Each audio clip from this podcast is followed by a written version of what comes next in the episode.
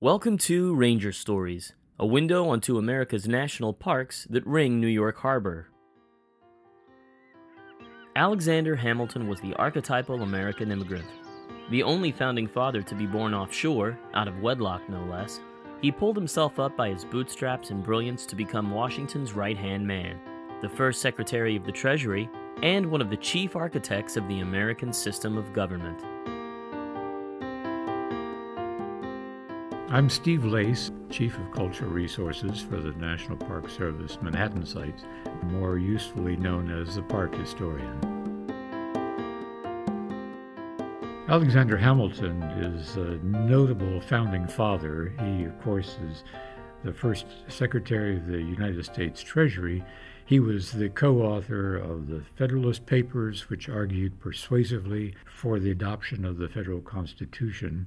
He, in many ways, shaped the origin and growth of the new Republic of the United States. His story begins, unlike any of the other founding fathers, with a birth outside America. He was from the island of Nevis in the eastern Caribbean. And he not only came from a different place geographically, but he came from a very different place socially and economically. He had no wealth, he had no property, he had uh, no family. His parents were not married to each other, and he was orphaned by the age of 14.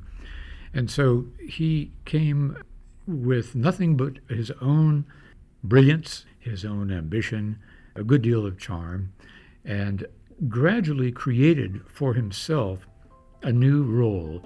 At the same time, he was creating a new nation.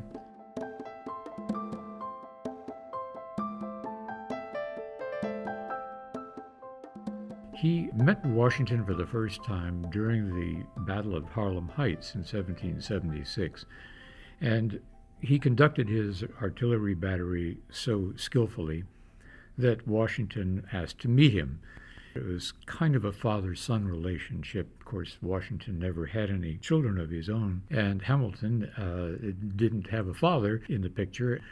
But I think the main thing was Washington recognized very quickly Hamilton's skill, his brilliance, and his ability to articulate the things that Washington needed to communicate. During the war, Hamilton rose very quickly, within a year, to uh, being Washington's aide de camp and author of his orders, letters, and really explained uh, Washington's uh, views to the public and to the army as a whole. And then later in life, when Washington uh, was at the Constitutional Convention in Philadelphia in 1787, it's commented by many people that Washington didn't say anything but his views were expressed by Alexander Hamilton, who was very eloquent in favor of the new federal constitution. And that was recognized by everybody there that because of their close connection, Hamilton was really speaking for Washington. You might say that Hamilton Grange was the culmination of a lifelong dream. It was the only home that he ever owned. He designed it largely uh, and certainly had a strong hand in the way it looked and the way it functioned because this was where he was going to bring his family.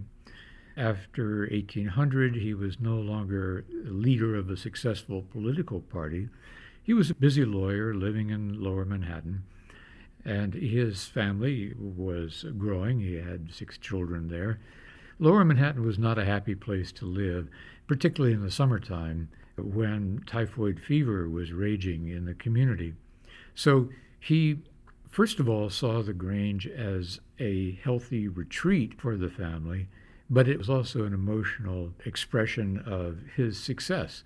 He was able to show through the refined architectural elegance of the Grange the kind of artistic sensibility which he had risen to. Unfortunately, Alexander Hamilton's brilliant life ended in 1804 with a duel with Aaron Burr, who was then the Vice President of the United States. He sat down the night before the duel in the study of the Grange and wrote a final letter to his wife. And there are two things that he expressed in that letter.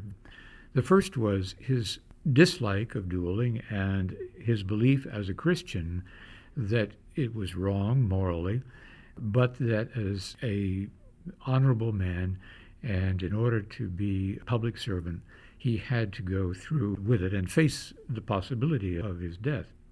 The other thing that he expressed to his wife was his devotion. They had had their troubles as a couple. He had been an unfaithful husband, but throughout their entire life together, it's clear that they were deeply devoted to each other. And Hamilton realized that he was leaving his family deeply in debt, that the expense of building the Grange and furnishing it and having their entertainment and their parties and so on was really beyond his means. And therefore, should he not survive, his uh, wife and family might not have been able to continue to live there. As it turned out, they did simply through the generosity of a group of Hamilton's friends. I think it's a real tribute to Elizabeth Hamilton that she did everything she could to maintain and embellish his reputation. She always hailed him as a hero, and even into her 90s, she would stand in front of the bust of Alexander Hamilton and tell guests that this was General Hamilton, whom she called my Hamilton.